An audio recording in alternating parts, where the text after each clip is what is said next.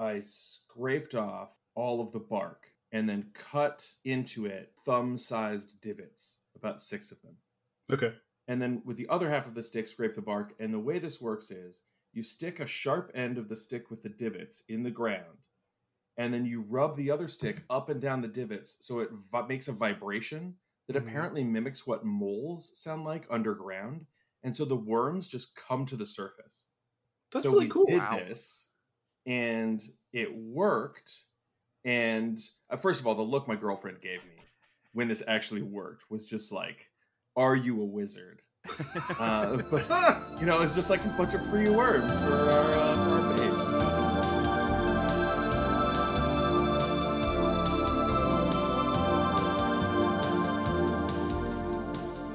Welcome to episode number 78 of The Memory Jar. As always, we are here to remember the cards, the decks, the people, and the stories that make Magic the game we love. I'm David Prestwood, and with me, as always, is my co host, Christian Wright. Christian, how are you doing? I'm doing well. I am super jazzed for this long weekend because currently, wink, wink, I am at a conference, and so I'm excited to come home, go to a baseball game, and then just play EDH for the whole weekend. Super pumped. Oh, all right. Sounds good. I have been drafting a lot of Streets of New Capenna. Now the quick draft is out, so I'm trying to see if the bots have figured out that Brokers is the broken deck, and uh, so far they have not. So just racking up a bunch of free wins. But we're not talking about Streets of New Capenna today. That was last time. Today we are doing one of our signature spellbook series. And joining us today for our signature spellbook is John Carson, who is an associate editor at Game Informer. John, how are you doing? I'm great. Happy to be here. It's great to see you always, David. Christian, very nice to meet you and uh and see you in person virtually, I guess. Sure. Yeah. It counts. It counts now. virtually in person is the best we can hope for in the year of our Lord 2022. It's That's it's how I live my life. oh yeah yeah trust me i think we all live our lives like that now um, it's weird to see real people i feel like i'm in a simu- simulation and i don't want to live that matrix life in 2022 so Well, John and I met in person person back when that was a thing at our friendly local game store, Lodestone Coffee and Games here in Minnesota, and we became Wednesday night draft friends. They were running a draft every Wednesday night, which I used to frequent. Uh, we recently got to reconnect after the pandemic at the a pre-release of all Yeah. things. Imagine that. And John explained now he's an associate editor at Game Informer. And little did I know the John Carson, whose articles I had been reading, was this guy. It was John. John from was me. And so, yeah. So we uh we reconnected and I said, you know, you should come on the podcast. And since you cover magic among many other things for Game Informer, let's talk about it. So can you tell us a little bit about your gig and what you've been up to? Yeah, so uh, I work for mostly the online side of Game Informer. We do have a magazine as well, so you could still get a physical magazine of Game Informer shipped to your to your house, and uh, you could read my words physically. Yeah, I, I read 22 in 2022. It's one of the, the few magazines that's still going. Uh, Wow. we we have a pretty large uh, reader base, so oh, uh, okay it's still kicking. GameStop still lets us do that. That's our parent company. So uh, as long as they still let us send it out, we will keep making it. So yeah, I, I I write about games. I do news. I do previews, reviews. Like David said, I I do the Magic content for Game Informer as well, uh, which is more my choice than anyone else's, and uh, I, kind of force it onto the website wherever I can. And so doing that, I've gotten to do uh, a few things that I never thought I'd do, which is like preview some cards. I do like preview events for each set now, so I can write up whatever the the news is for that new set. I have something I need to write up tonight for tomorrow, which you will all know already uh, by the time this comes out. But, no it's uh, yeah it's already come out that's the- yeah, yeah, the, the, we're totally recording this in the future exactly, exactly. David and I met at at Lodestone in 2017. I want to say it was. Uh, Sounds about right. It was like a week or two after Amonkhet released, and that was kind of my first real set as a Magic player. I decided that I wanted to learn how to play the game and went to Lodestone to draft for the first time. And David was my uh, first or second opponent, and you were so nice to me and welcoming, and you helped me sculpt my deck a bit. And uh, for the next few weeks after that, we just chatted it up and compared decks and yeah uh you are you are i would say the reason why i'm i'm still with magic today Oh, because that's like awesome. so So that- someone was there to like put their arm around me and like show me a little bit more. That is uh, heartwarming. Don't Yes. tell anyone that I'm a secret softy and a friendly person.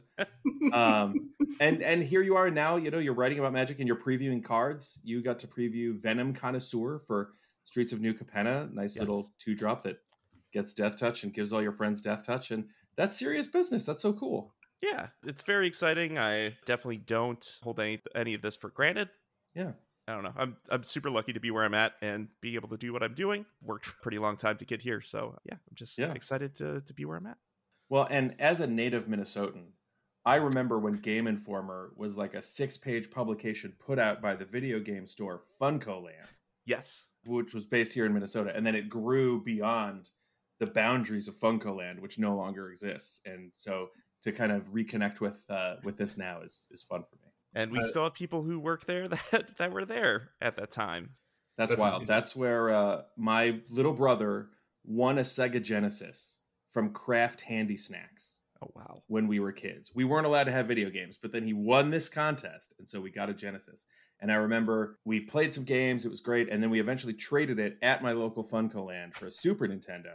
Uh-huh. and then it it like took off, and now Yeah. I'm just a degenerate nerd, uh, full force.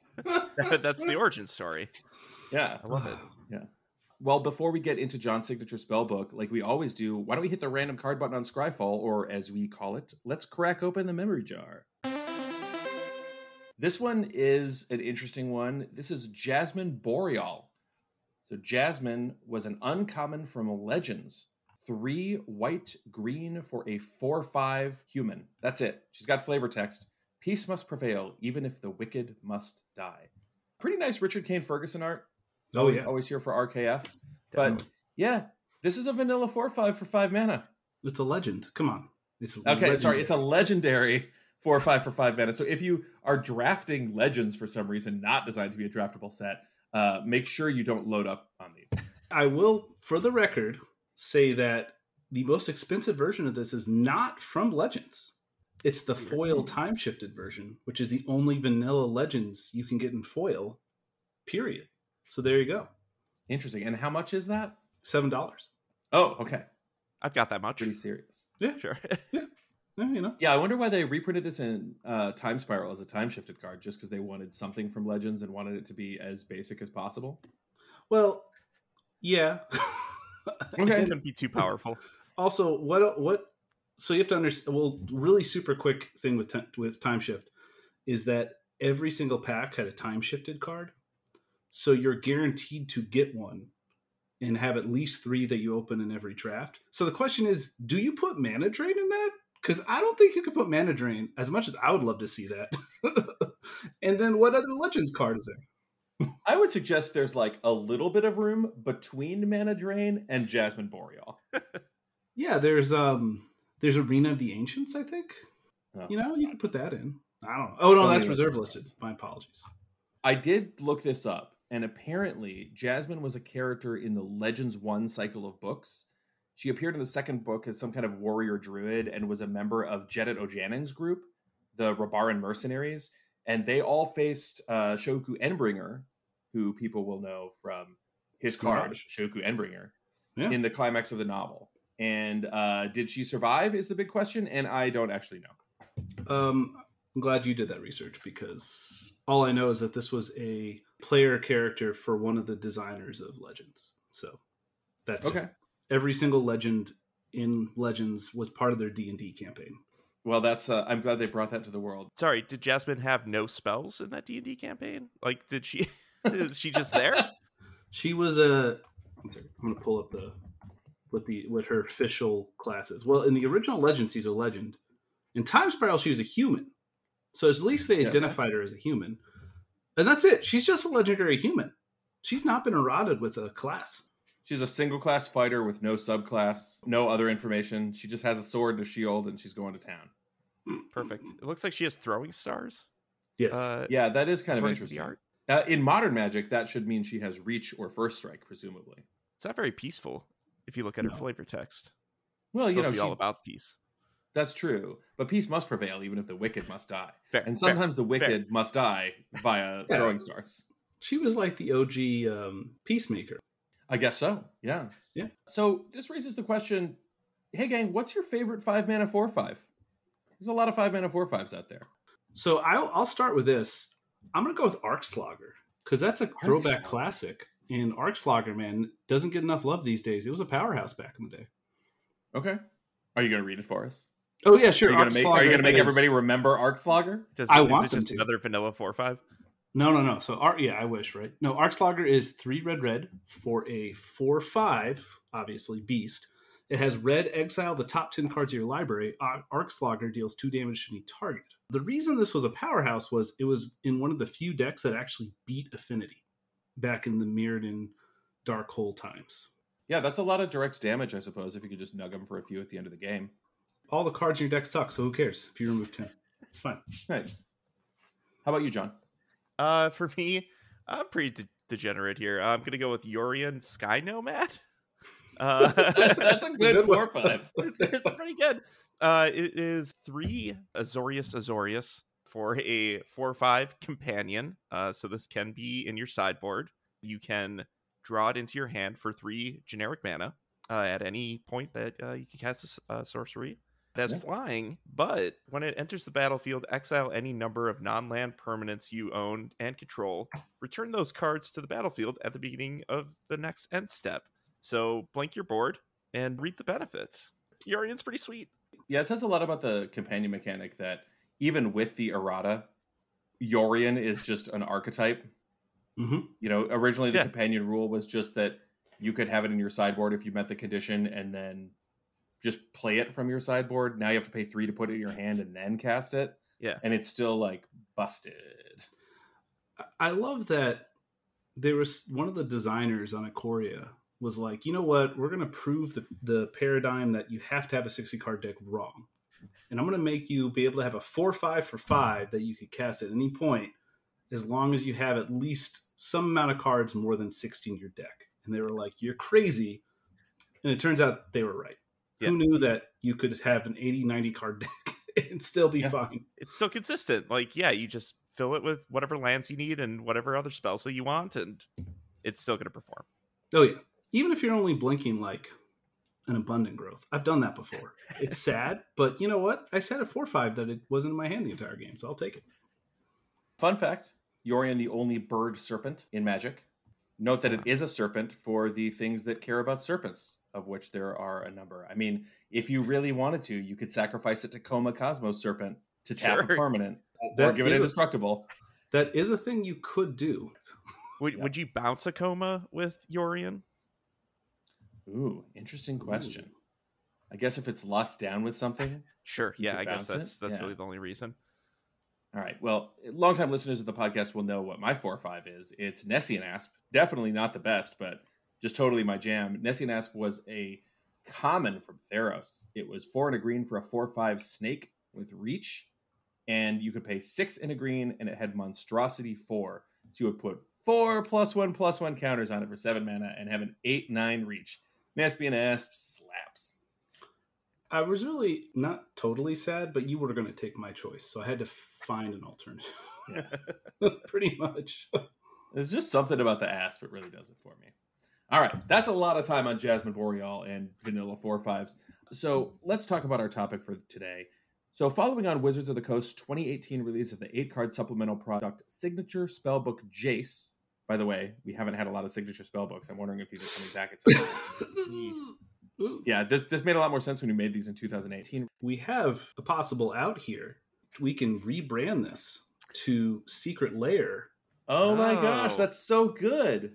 So this is your signature spellbook slash secret lair. Think about us. We're all going to pay forty bucks to get a copies of these cards as uh, non foils. So you know That's that's pretty good, but you have to send out this podcast like four months from now. That's true. That's true. We'll record it, and then and then you'll actually get to hear it a long time from now. And we'll put a little bonus podcast in the end, but we won't tell you what it is ahead of time. Yeah. I like it. It's a nice little treat. I'm looking forward to my uh, Pride Month secret lair at Thanksgiving. So it's going to be great to open it. and Be like, oh yeah, Pride was this year. Okay. So, Nothing goes with Thanksgiving like bears, as you know. that's true. That's it. That's true. They're all relaxing after a nice meal. That is Yeah, true. it a very great. big meal with turkeys. Looking forward so to many turkeys.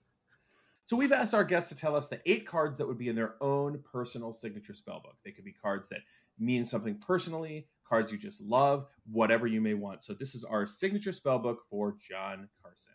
John, before we get started, are these in any particular order? Yeah, they're kind of in the order of my magic career, I want to say. Oh. So, Okay. uh, kind of from the days where I began up until just a couple of months ago.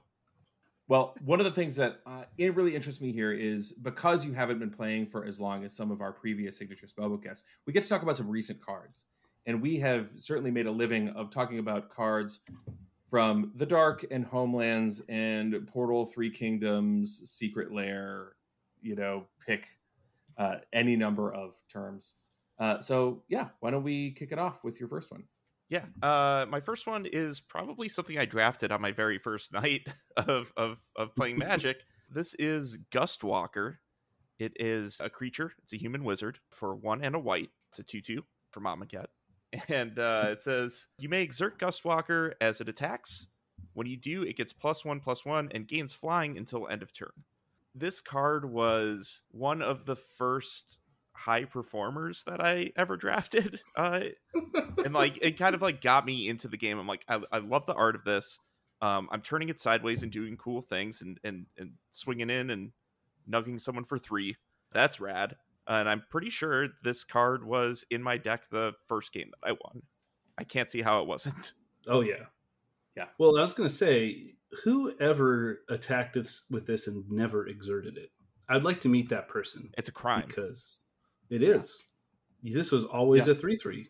I, Amonkhet was a very fast format, and Gustwalker was the premier, probably white common. I think a lot of people would pair white with red and just go all in aggressive.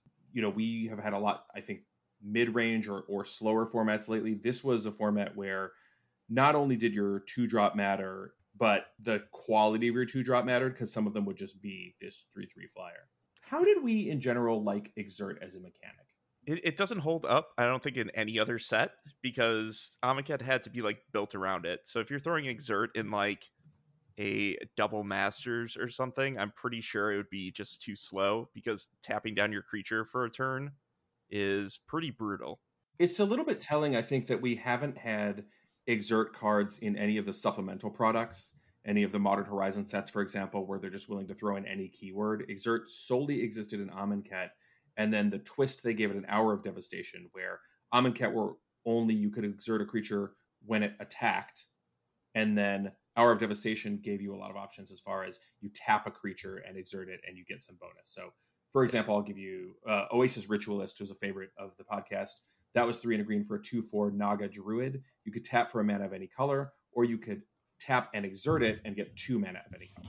I think part of the problem is that it's such a limited mechanic Yeah. that it isn't a coincidence that the only exert creature that saw any play was Combat Celebrant because you could have a lot of infinite combos around it, or like you could just do ridiculous things with God Pharaoh's Gift, for example. But it's really hard to make a competitive exert creature that would be played and constructed. Like imagine if, oh actually it would have been good on Ragavan. That would have balanced it. Yeah. They should have put it on Ragavan. Well, I I do think you missed one. It's a big red dragon called Glorybringer.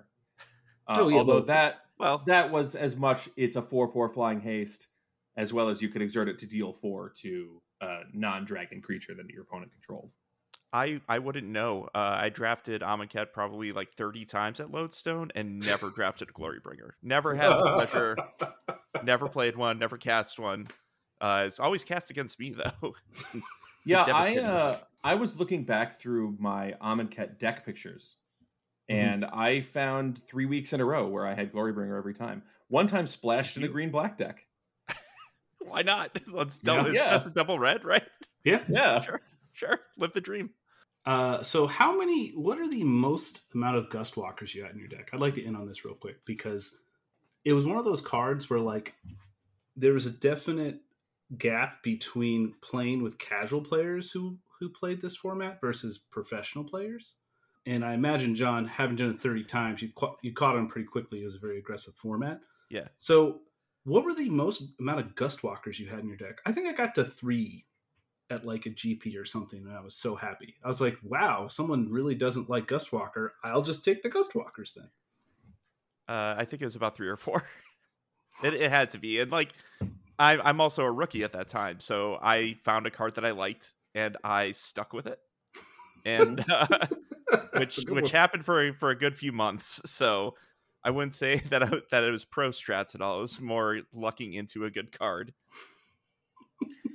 I looked back, as I mentioned, through my deck pictures, and I only found one deck that had one of them in it. So I don't think I drafted this very often. Now, that deck also had a Glory Bringer in it, as uh, you would expect, and uh, Hazoret, as well as a number of trials and cartouches. So that was the kind of thing I was doing in this set was playing the cartouches, which were creature auras that would pump the creature and then give you some extra ability. And then the trials, you played them for an ability, and then when you played a cartouche, you got to return the trial to your hand.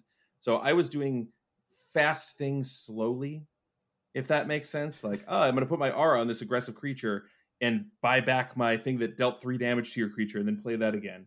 Um, honestly, I was more of a Hoodie B guy. Hooded Brawler was a Mm. great Oh, yeah. common in this set, Oh yeah, uh, which which did something very similar. It wasn't evasive, but it was a three-two for two and a green. That when you exerted it, it got plus two plus two until end of turn. So attacking with your five fours on turn four was uh, just about as effective.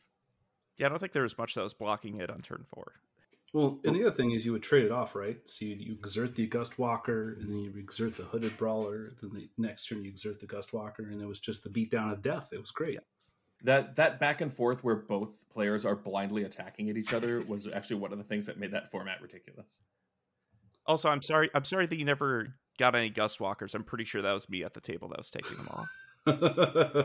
Wow, I, I gave you all the advice and then you just you took it to the next level. Uh huh. All right, what is your next card?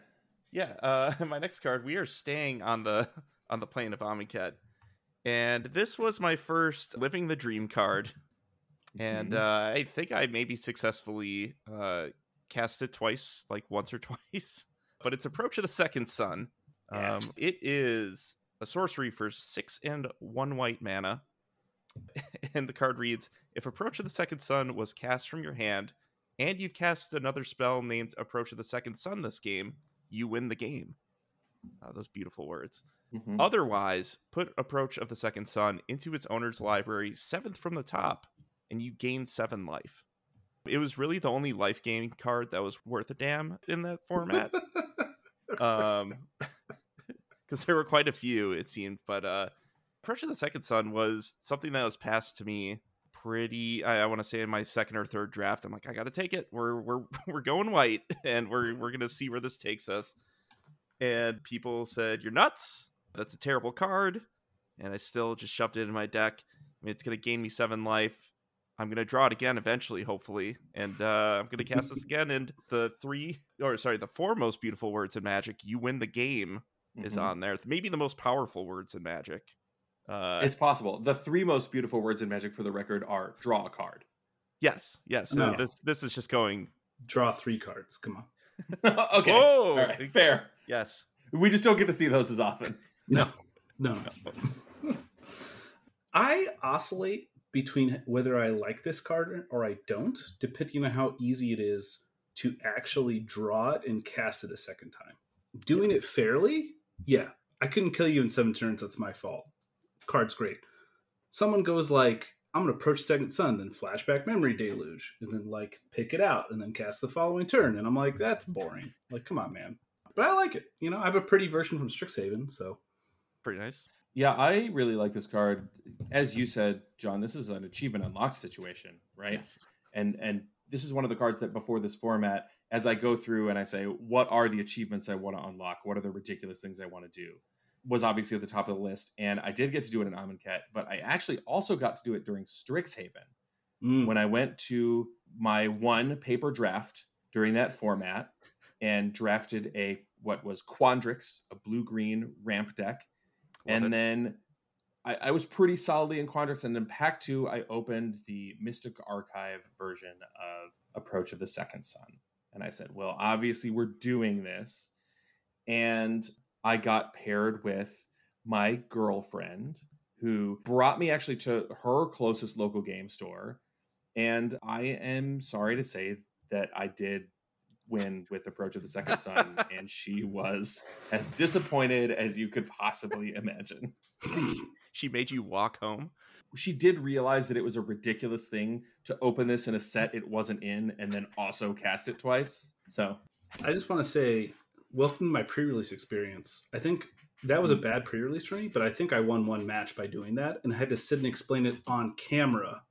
I was like, Nice. "So I've already cast this," and then I cast it again three turns later, and he was like, "The guy's like, oh, wait, what? How do you win?" I'm like, "Oh, okay, it's dumb. Yeah. Don't worry about it. It's just dumb. I win. It's just I Let's win. Move on." I will add that one of the nice things about this card in Amonkhet is that cycling was a mechanic in Amonkhet, and so Yeah. you had a way to get closer to casting it that second time if you had a bunch of cycling cards in your hand. Yeah. Seven cards down is a lot. It gives your opponent a lot of incentive to attack and and really Mhm. move in. But you know, you cycle a couple cards, you get closer to it. It feels pretty good. What's that? Uh, it's a it's a blue card. I, th- I think it's a sorcery, but is it open into wonder? Is it that lets you cycle your cards for free, or am I thinking of a- a, different new, pers- new perspectives, perspectives? yeah. Yes. So Yes. Yeah. put new perspectives in your deck. Hope hope you have seven cards in hand and uh just cycle away till you get to your approach again. I did see someone cast this and then almost immediately cast compelling argument, which makes a player put five cards from their library into their graveyard and also cycles for a single blue, which is not a card anyone should have been playing in their deck, No. but quite a combo when that puts this on top of your library. All right, what's next? hey, it's an Amonkhet card. This is the last one. Promise. Otherwise, we're gonna get heat stroke if we stay any longer. Uh, this is Regal Caracal. It's a cat. It's a it's a little kitty. Uh, actually, it's multiple cats. Let's be real here. It's a Yeah. three and two white for a creature cat. It's a three three. It gives other cats you control plus one plus one and lifelink. And when it enters the battlefield, you create two one one white cat creature tokens with lifelink. So really, yeah, you are just making an entire wall of light of lifelinking cats. Regal Caracal A was just great in draft. Loved picking this up whenever I could. But also went into my first standard deck that I built, which Hmm. was all cats. I made my Almond Cat deck. And Very nice, very Uh, nice. there there I actually have it right here. Found Oh. my my deck. Uh it Oh. has a bunch of sacred cats in it. It has Watchers of the Dead, which is an artifact Yep. creature cat. Metallic Mimics, which uh, if you squint hard enough, it says that it's every creature type, which mean which means it's a cat. yeah. Thousand percent. And uh, you know, we just uh did some overrun effects after after we built the board with a bunch of cats.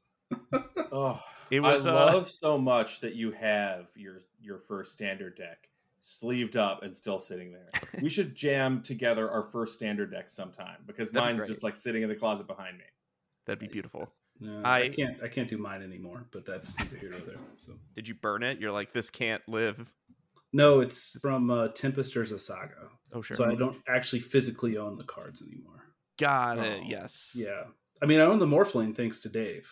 Yes. I played one Morphling, but like, I'm pretty sure I'd, I'd have to go through and figure out if I could like find frantic searches, for example. Oh sure. I- I'm pretty sure no one would want to play against that deck. No one did back in the day either. It was good. Yep. Uh-huh, uh-huh. Yep. That's what I thought. David, what what is your first standard deck? Mine was from Theros Block. It was uh, after Born of the Gods had come out, and it was designed to dump as many cards in your graveyard as possible with Satyr Wayfinder and Commune with the Gods, and then play Nemesis of Mortals, hmm which was a 5 5 uh, for just green green because it got cheaper for creatures in your graveyard. And then use its monstrosity ability to make it a 10 10. And then either with Herald of Torment, give it flying, or play the original Ronus to give all your creatures trample and just bash with some giant monster. It's pretty nice. Love it. So, Regal Caracal, you had a cat deck. Yeah. We were talking before the show about Chris's cat. Are, are we cat guys here? Is this cat guy podcast now? Because Yes. I'm, I'm kind of out. Yes. Oh. Yep. I'm a. I have a cat dad shirt. Come on. Oh. I have cat hair probably on my shirt right now. So yeah. yeah. Oh, Yeah, I you have two am. Uh, I am reasonably allergic to cats, Same. and Okay. so I get asked a lot. Um, is you don't like cats because you're allergic? And I'm like, no, I didn't like cats long before I knew I was allergic to them. uh, that's just like, uh, of course I'm allergic to them. So maybe if we play with the cat deck, it'll help me out. There you go. So actually, I have a, a very quick story about my cat and magic. Uh, it was Ooh, yes. probably like a week before I started drafting, uh, I went to went to the game store and picked up some Aether Revolt packs because I'm like, oh, I'm gonna want to start playing Magic. I'll buy some I'll buy some cards and see what's up. And out of like the six packs that I bought was a invention. So pulled an invention on like my first set of cards there, and it was a paradox engine. Whoa. Really nice looking, very excited about it. Looked at like TCG player and it's like, oh, this is worth some money. Gotta take it home and and and put it in a safe place. I put it into a shoebox with some like old Pokemon cards and put it on the coffee table. And I leave the room for like two hours and I come back and it's sitting chewed up on the table because my six month old cat opened up the shoebox and picked out that card specifically and destroyed it. And somehow I still played Magic after that. So Uh, one question: Oof. Do you still Uh-huh. have it? I do actually. Okay. Second question, Uh-huh. and I meant the card, by the way, not the cat. Uh, both, the- both. Yes, they both exist in my. The second question is: Are you sure you're a cat owner because you decided that quote a safe place end quote was a shoebox that you put in the middle of a coffee table? I didn't know that was a thing that she would do until that very moment. Okay. Um, Ah! and now, and now, so I have like one of those big like white boxes for cards, Yeah. and she will to this day try to get into that thing Mhm. and, and dig at some cards. So it's built into her DNA. She has to destroy magic. Is it a situation where you can just give her some magic cards that she can like chew on and then she won't go for the other ones? Why would I teach her to destroy magic cards? I think she already knows. Yeah, I was gonna say like just throw some draft chaff, like you know. Let- She has expensive taste. that's fair. Yeah, that's that's fair. fair. So back to Regal Caracal itself. Because it gives plus one plus one to other cats, that's seven, seven worth of power and toughness, Yes. four of it lifelink for five mana. I mean, that is just like an incredible value for the cost. Are there any other favorites that come with great value across multiple bodies that you guys are into? For me, the key for Regal Caracal is the tokens aren't one ones because of its ability. And that makes me think of like Trostani Discordant, which was a favorite of mine. That was the one from Guilds of Ravnica. It's three green white for a one four legendary dryad, and all your other creatures get plus one plus one. But it comes with two one one white soldier creature tokens with lifelink. And then it also has this very annoying text for commander that at the beginning grants that each player gains control of all creatures they own. Um, I really liked that card, but also possibly just Diregraf Horde from Midnight Hunt, the like five mana three four that comes with two two two zombies for some reason and exiles cards from graveyards. You know, both just like heavy mythic bombs, or maybe one of them was a common. I don't. remember. uh, while you're thinking, John, I'm gonna Yeah. go with the the original goat for this, which is the inspiration for all these, is Cloud Goat Ranger. Uh, Mm. Cloud Goat Ranger's from Lorwyn. It's three white white for a three three giant warrior. When it enters the battlefield, it puts three one one white Kithkin soldier tokens into play, and you could tap three untapped Kithkin you control to give it plus two plus zero and flying until end of turn. This was a bomb in Lorwyn draft. Always been one of my favorites. Uh, I'll go pretty recent, and it's going to be from uh, Midnight Hunt. Uh, it's Tovolar's Huntmaster.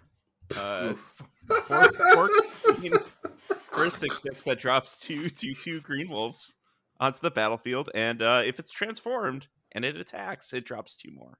It just keeps coming. Uh, Uh, yeah, I- nice, uh, nice Winota target. Kind of glad they kicked Winota out of Explorer. Let me say, just say that. Yes.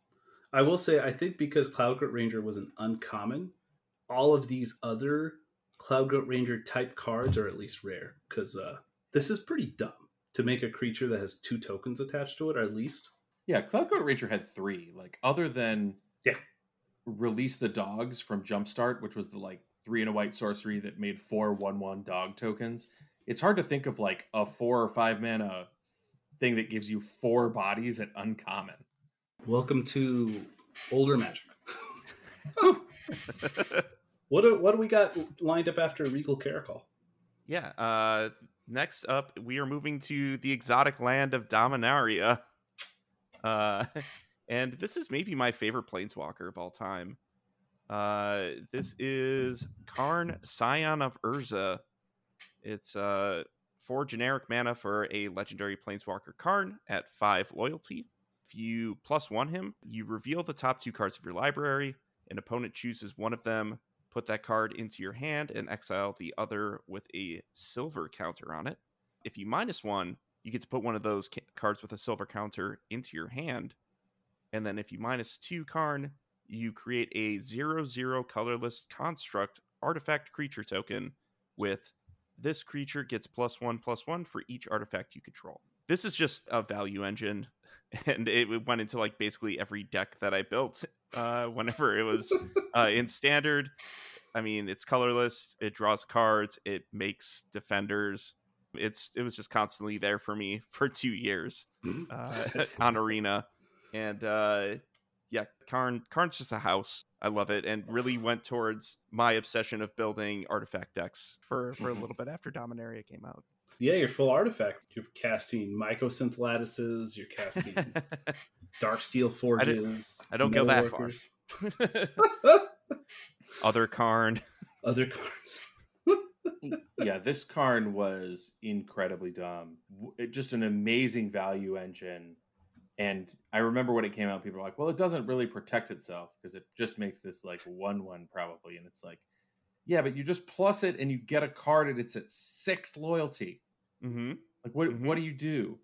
Um, this is the first appearance of that zero zero construct that also appears Oh. on notable totally fair cards Urza Lord High Artificer and Urza Saga, which of course makes sense because Karn was created by Urza and then inherited Urza Spark. Yep. Well, and not just a spark. His wasn't his head in his body for a little bit. I can't remember. It was dumb. Urza's head has gotten around. Yeah, I'm not quite sure of all the, the I- lore been behind his head. Yeah. Weekend at Bernie situation. Yep. Yeah. I guess I should mention that there's a card from Commander 2021, Dig Site Engineer, that also makes these, but that's a white card and it doesn't really like fit the story. So I'm just gonna kind of skip that. I mean, maybe they're digging up like Urza's stuff. So he just fine. overheard Urza talking about these constructs one day. He's like, "All right, I'm gonna make these bootlegs. Yeah. Yeah. They're gonna be it. just as good." No, I, I'm with you. I love this card. I tried to put it in every deck I could I could for its entire existence in standard. I do love that the Karn's arc, and we're going to see the end of it in Dominaria United, which was recently announced. But he started like as a lovable pacifist silver giant, where you're like, "Oh, Karn, you should like punch a person," but he doesn't. No violence in Karn's heart. Um, yeah, he's literally on like, pacifism. Yeah, literally on pacifism. And then, like by the t- end of Apocalypse, he's part of the leg. He is part of the legacy weapon, so he's a reluctant weapon slash warrior. And then he got captured by the Phyrexians and driven insane, and now he just hates Phyrexians unconditionally. So you know, it's a hell of an arc. I mean, there's nothing more pacifistic, if that's a word, uh, than mycosynth lat- latticing everything and then using the other Karn to basically keep anybody from doing anything ever. Number one, that is a word, and number two, I agree wholeheartedly. Yep. I, I did that for a while. It was not fun. It was always great to explain to people who were not aware of that combo about what just happened in the game. I refuse. Everyone was playing Oko. That's my defense. That, that's fair. I played it's- Inoko okay. yesterday and had people boo me. That's fair. Yeah, it's the Oko defense. All right, what's next on your list? Yeah. Uh, next, we we are also sticking with big metal creatures from Dominaria. This is a legendary artifact creature for four mana called Traxos, Scourge of Kroog. It's a seven seven trample creature, and the card reads: Traxos, Scourge of Kroog enters the battlefield tapped and doesn't untap during your untap step. But whenever you cast a historic spell, untap Traxos. And a historic spell, of course, it are artifacts, legendary creatures, or legendary spells. I guess there were legendary sorceries in this Yeah. set. Mhm. Uh, and sagas are, are historic. This was my pet creature card around that time for standard. So a lot of it was put in four Traxos, put in Voltaic Servants, which untap uh, artifacts at the end of turn. So I had a big seven seven blocker every turn, and and it was ready to attack whenever it needed to. I think I I would call the deck mono blue stompy because I would just have card draw effects that I would put onto him, like Curious Obsession or auras that would make him fly. Uh, basically anything to get Traxos to swing in. When Steel Overseer came to standard, you bet those were going into that deck and uh, Oh, yeah. making Traxos even bigger, uh, and also untapping him. Oh yeah, So, I forgot until we talked about this that sagas are historic. yeah, sure are. sure. Yeah. They, I mean, That, that's a, the whole thing. by definition, they are stories of the past. they are. are we? there are we going to see Torque again in Dominaria United? Do you think? Hmm. I feel like you have to. at Yeah, this it certainly point. could. If not, then the Brothers War, which is Yeah. retelling the stories of the past once again. Seems like a, a great possibility. I really liked this card. There were some great moments of tension in Dominaria draft when this was played, and I always think about this because I feel like my opponent always had this card and I never did. But it was always the debate of do they have it? They play this, it enters tapped. It's like do they have an artifact or a legendary or a saga? And the answer was always yes because they were my opponent. So you know I Yeah. got bashed. But that moment of tension was really cool gameplay. I mean, I, I I'm trying to think of how many times I actually drafted this card. Um, because I I feel like enough people at the game shop told me that it probably wasn't good. I probably shouldn't play it because it's going to be tapped the whole time. No. But also that could have just been people trying to convince me so I wouldn't beat them. There's some cool history behind this card. Traxos was a dragon engine. And this mm-hmm. is a reference to a Oh. card from Antiquities, which Cool. was Dragon. three generic mana for a one three artifact creature construct that you could pay two for fire breathing. It would get plus one plus zero until end of turn. And I love the flavor text because it ties in. It's those who believe the city of Kroog would never fall to Mishra's forces severely underestimated the might of his war machines. Well, guess what? Scourge of Kroog is one of Mishra's war machines that was turned on again during the Dominaria block. It's Traxos.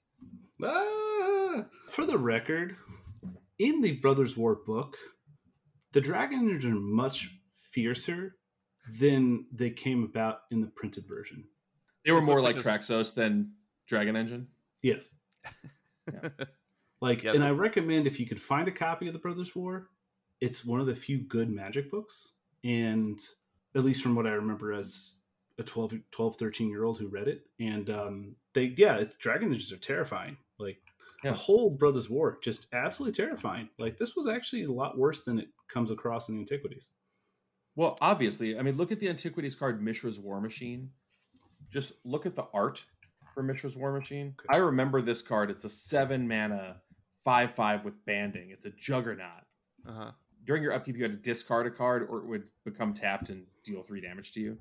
But the art is like the least threatening. It's like a Trojan horse. If instead of a horse, it was like the top of a library. Hey, man, that's just the Antiquities charm right there, you know? And then you look at Traxos, and Traxos is legitimately terrifying. So we've come a long way in the art, and we're going to see some good stuff in the Brothers War. I will say they did a much better job about portraying the menace of it in Urza Saga than they did in Antiquities. So if you ever want to go through the Urza Saga card list, they definitely did a much better job of just kind of demonstrating how terrifying the Brothers War actually was at the end of the day. So All right, what is number six on the list? Number six uh, is our our final card from Dominaria. Uh, this was another another pet card. Uh, I would draft it as as much as I could. It's another artifact. Surprise, and it would it would trigger Traxos, and I believe it was in that Traxos deck to mm-hmm. make many non-legendary versions of Traxos to beat down my opponents. This is Helm of the Host, a legendary artifact equipment for four mana, and it reads: At the beginning of combat on your turn, create a token that's a copy of equipped creature, except the token isn't legendary if equipped creature is legendary.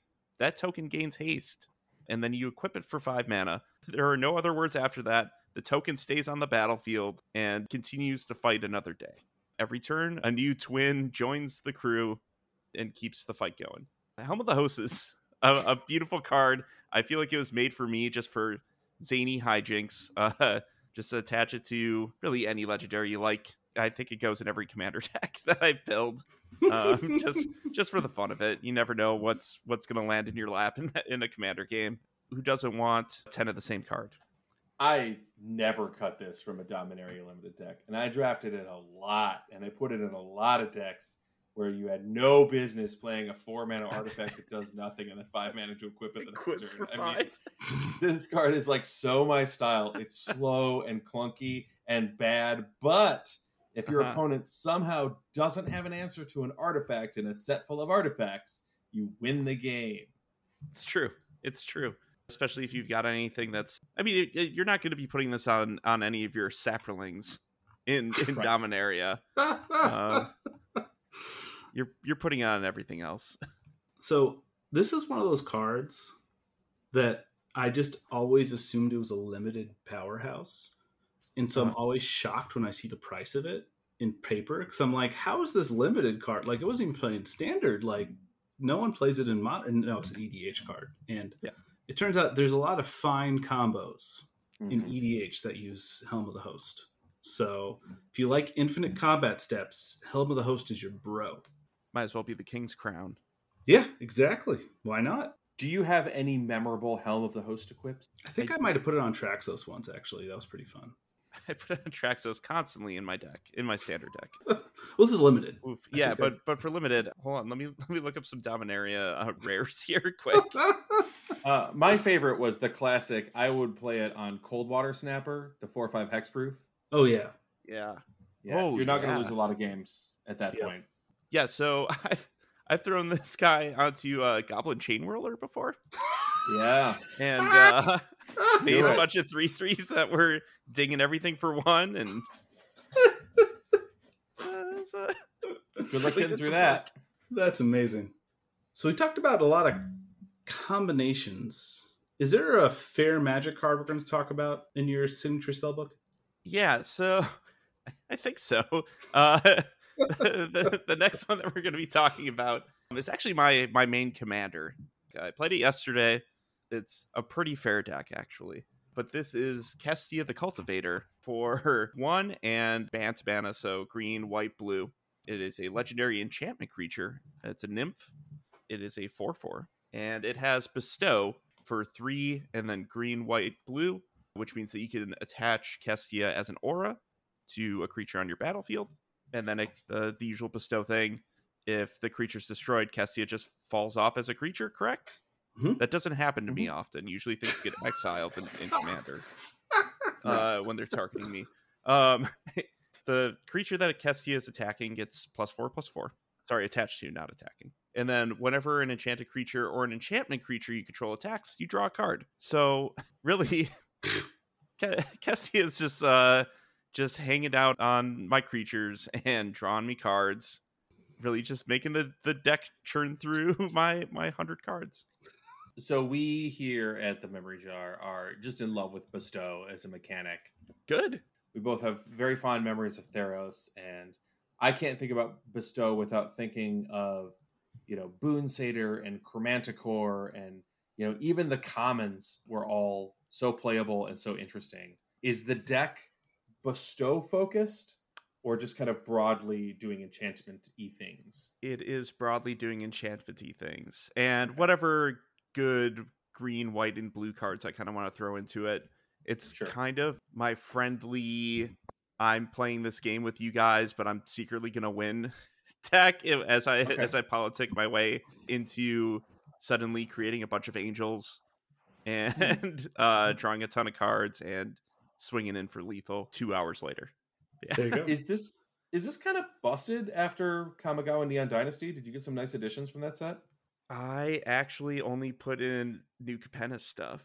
Uh, I put in like Broker's Ascendancy, put in Fair. the Broker's Charm. Yep. Yeah, there were. Uh, I I put in. Uh, is it Sparta? Whatever the the Broker's uh, Spara's demon is. Yeah, or Spara, what? It, yeah, Fal- no, Spara. Spara. yeah, Yeah, Falco Falco Spara. Yeah. So yeah. yeah, it, it's mainly just a, a good stuff deck. Okay. It does Okay. good things. It, it's not too hyper synergistic. Uh, that's more for my vehicles deck that uh, that I built after Kamigawa. that was that was my main focus. We're making cars go vroom, and we're building mechs, and we're we're swinging in with them. So Nice. Can I can I make a recommendation for your deck with Absolutely. with um, Kestia? So Yep. you need to go back and put in Weaver of Harmony. Mm. what is Yeah. what does Weaver of Harmony do? It's one green for a two-two snake druid. Um, it's an enchantment creature. Yes. Other enchantment creatures you control get plus one plus one. But here's the more important part: green and tap. Copy target activated or triggered ability you control from enchantment source. You may choose new targets for the copy. yeah, that's real good. That's real Okay. good. Yeah. That Yeah. draws you a lot It's of going in. Yes. Yeah, yeah, yeah. I wouldn't recommend it if it wasn't doubling Kestia. That's that's insane. I actually misread her. I thought it was only enchanted creatures. And I was like, Oh, no, this seems fair. No, no, enchantment creatures too. Yeah, it's busted. everything. everything. Yeah, That's everything. Yeah, I'm just thinking about some of those those sagas from uh, Neon Dynasty when I say that, like uh, you know, Jugan defends Oh. the temple or whatever that makes the the Yeah. dragon seems like okay, all my stuff is getting big and I'm getting in with my little flyer. seems good. A, a lot of options. So this is only the 12th most popular Bant commander according to What? EDH Rec. Yeah. Yeah, I was surprised that Arcades the strategist was first. I mean, we we love our butts here, but uh, you Mm. know the walls deck being the most popular i mean I, i've had a Roon of the hidden realm deck since i started playing commander and that's down to number six now Wow. I, I thought it would have been Tulane because Tulane is just Tulane is two yep yeah, it's just the best Bant. Uh, it is the best Bant commander. It's also very boring. Everyone's got their walls up yeah. after after COVID though, so that's why That's you true. gotta Yeah. go for. That's true. I so I Think Tulane will misspoke. I didn't look at the actual ranking. I thought Rafiq had been buried, but Rafiq is higher than Kestia. I stand corrected. But that was the original Bant commander. i mean I'm like, i guess unless you want to go back to like angus Mackenzie No, no one played Angus, Angus Mackenzie until EDH was a thing. Oh, okay People well i guess if you want to talk about the original bant commander then if you're going to be technical christian then it was Arcades Sabboth Well, okay, back when you had to play an elder dragon as your commander fair. Would you put Jasmine Boreal in your Bant deck? Yeah, absolutely.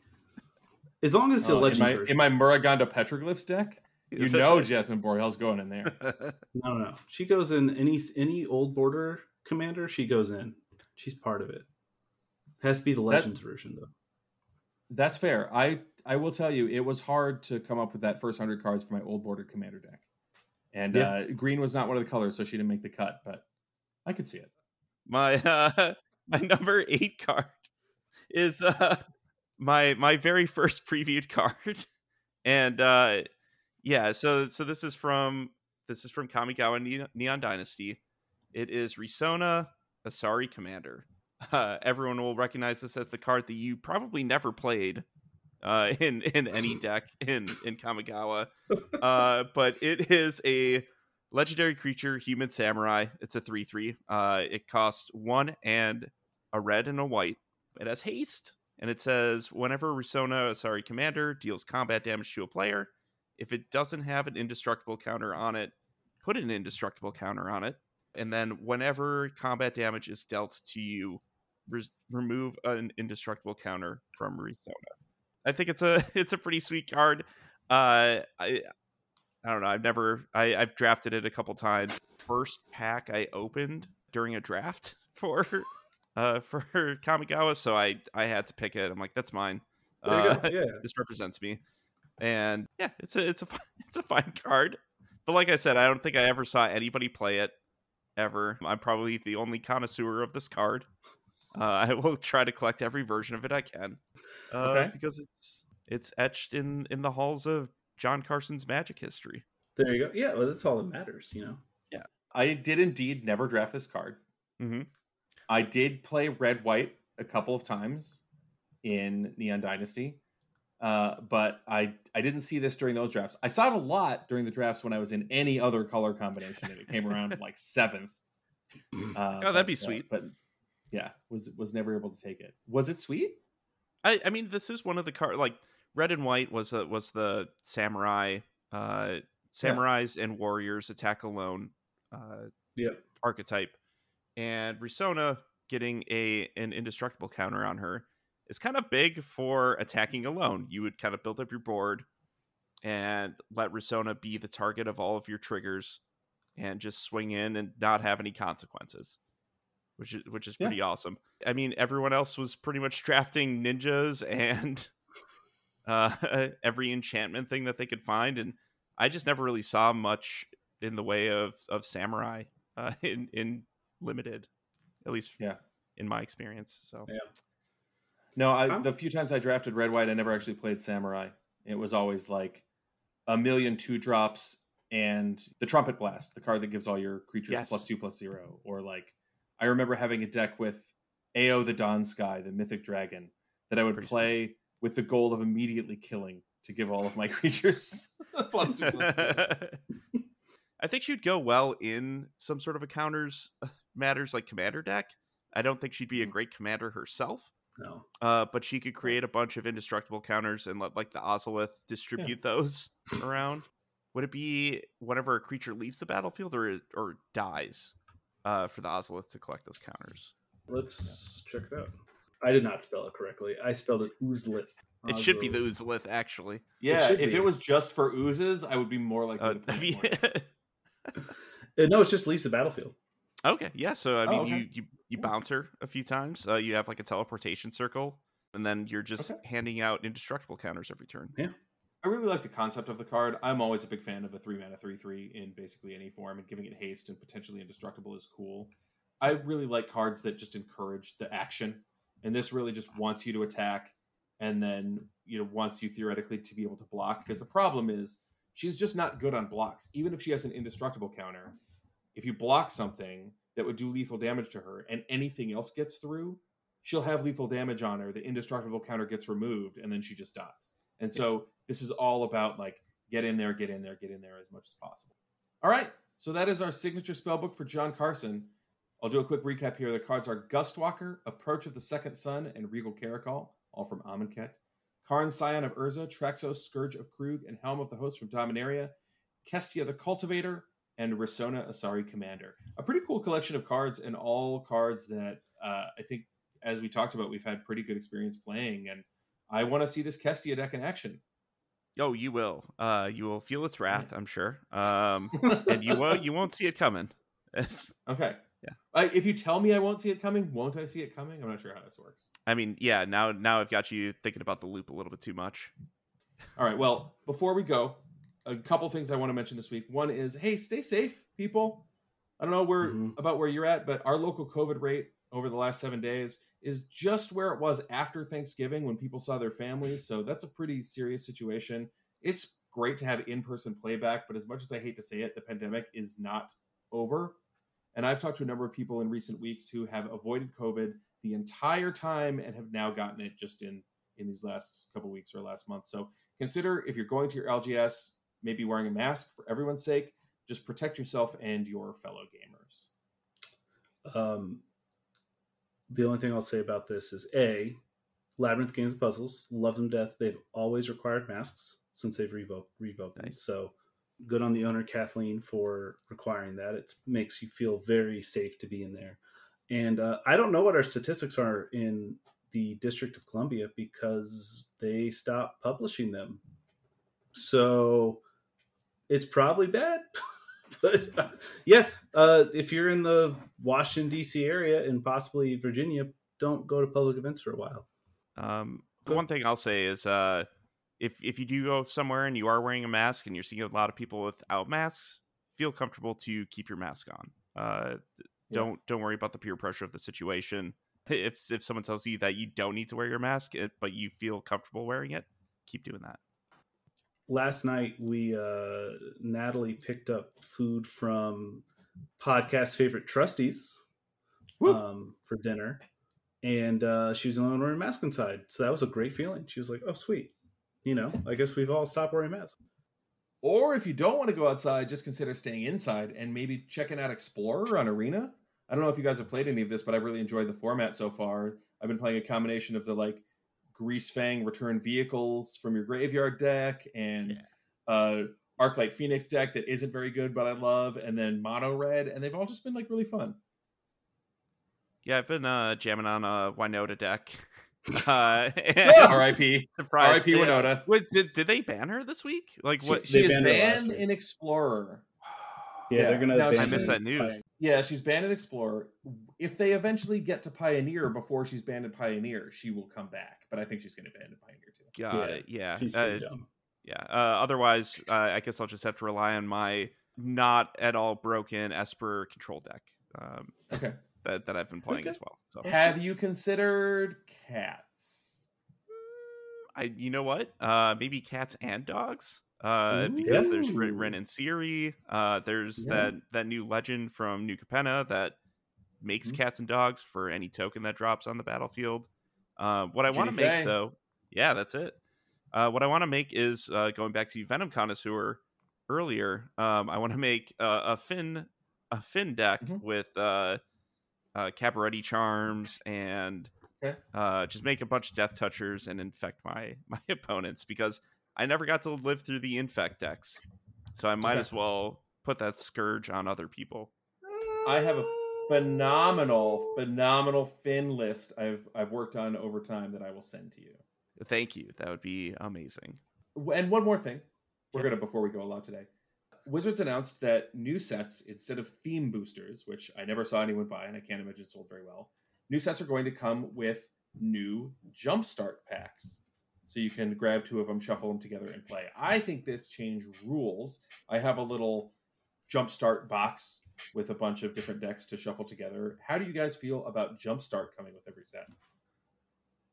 Uh, I I really like it. It's something that I wish existed when I started. Um, Mhm. being a being a newer Magic player, it's it's hard to jump in. It's hard to learn a limited format uh, for the first time. There's a lot of pressure with that. There's not only the social pressures of having to play against people who have been playing this game for for forever, but like building your own deck and learning the rules.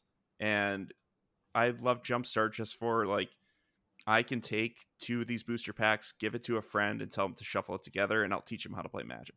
Yeah. There's nothing better than that. You said it incredibly well. I started before Portal was a thing. I remember when Portal came out, and it was kind of like a revolutionary idea. And it's funny how this is such a popular game, but they've never gotten the beginner product done well. And Jumpstart is the best set they've done in the past four years, in my opinion. So I'm glad that they're just transitioning to Jumpstart for all the reasons you said, John. Well, it's either that or you tell someone to buy a commander deck, and then they have to deal with learning all the ins and outs of all those triggers and interactions. Mhm. And that's kind of how I, how we've been teaching my friends recently with our our very very young commander group. Uh, I'd say very young, as in we've only been playing commander together for like a month. So Yeah. there's three guys who are brand new to Magic, and we're trying to show them the ropes with uh, existing commander decks. And yeah, it's it's tricky, and it takes a, a long time to to get all the the rules interactions and stuff. Yeah, uh, Yeah. I'm so happy that Jumpstart's coming back uh, for every every set. Yeah, Is that correct? that's what they're That's- saying. That's Yeah. great.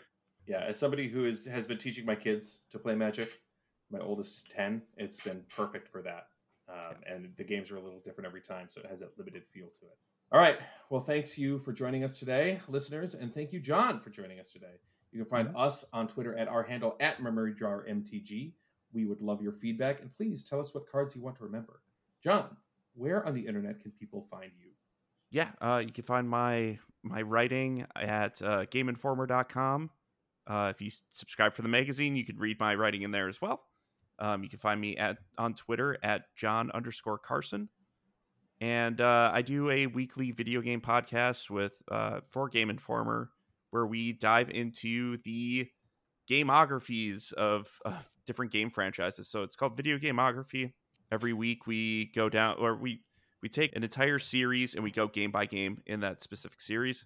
So right now we are going through the catalog of uh, a studio called Supergiant Games, who made Bastion, Transistor, Pyre, and Hades, and then we're going to be starting our next series in a couple of weeks here. But yeah, uh, usually it's one franchise and not like four disparate games like the Supergiant series is. But we've covered Halo, Uncharted, Bioshock, Metroid in the past, and uh, we're going to keep hitting the biggest games in the industry and learn a little bit about the development and the narrative of the games. And yeah, that's every Saturday. Uh, check that out on whatever podcast app that you listen to.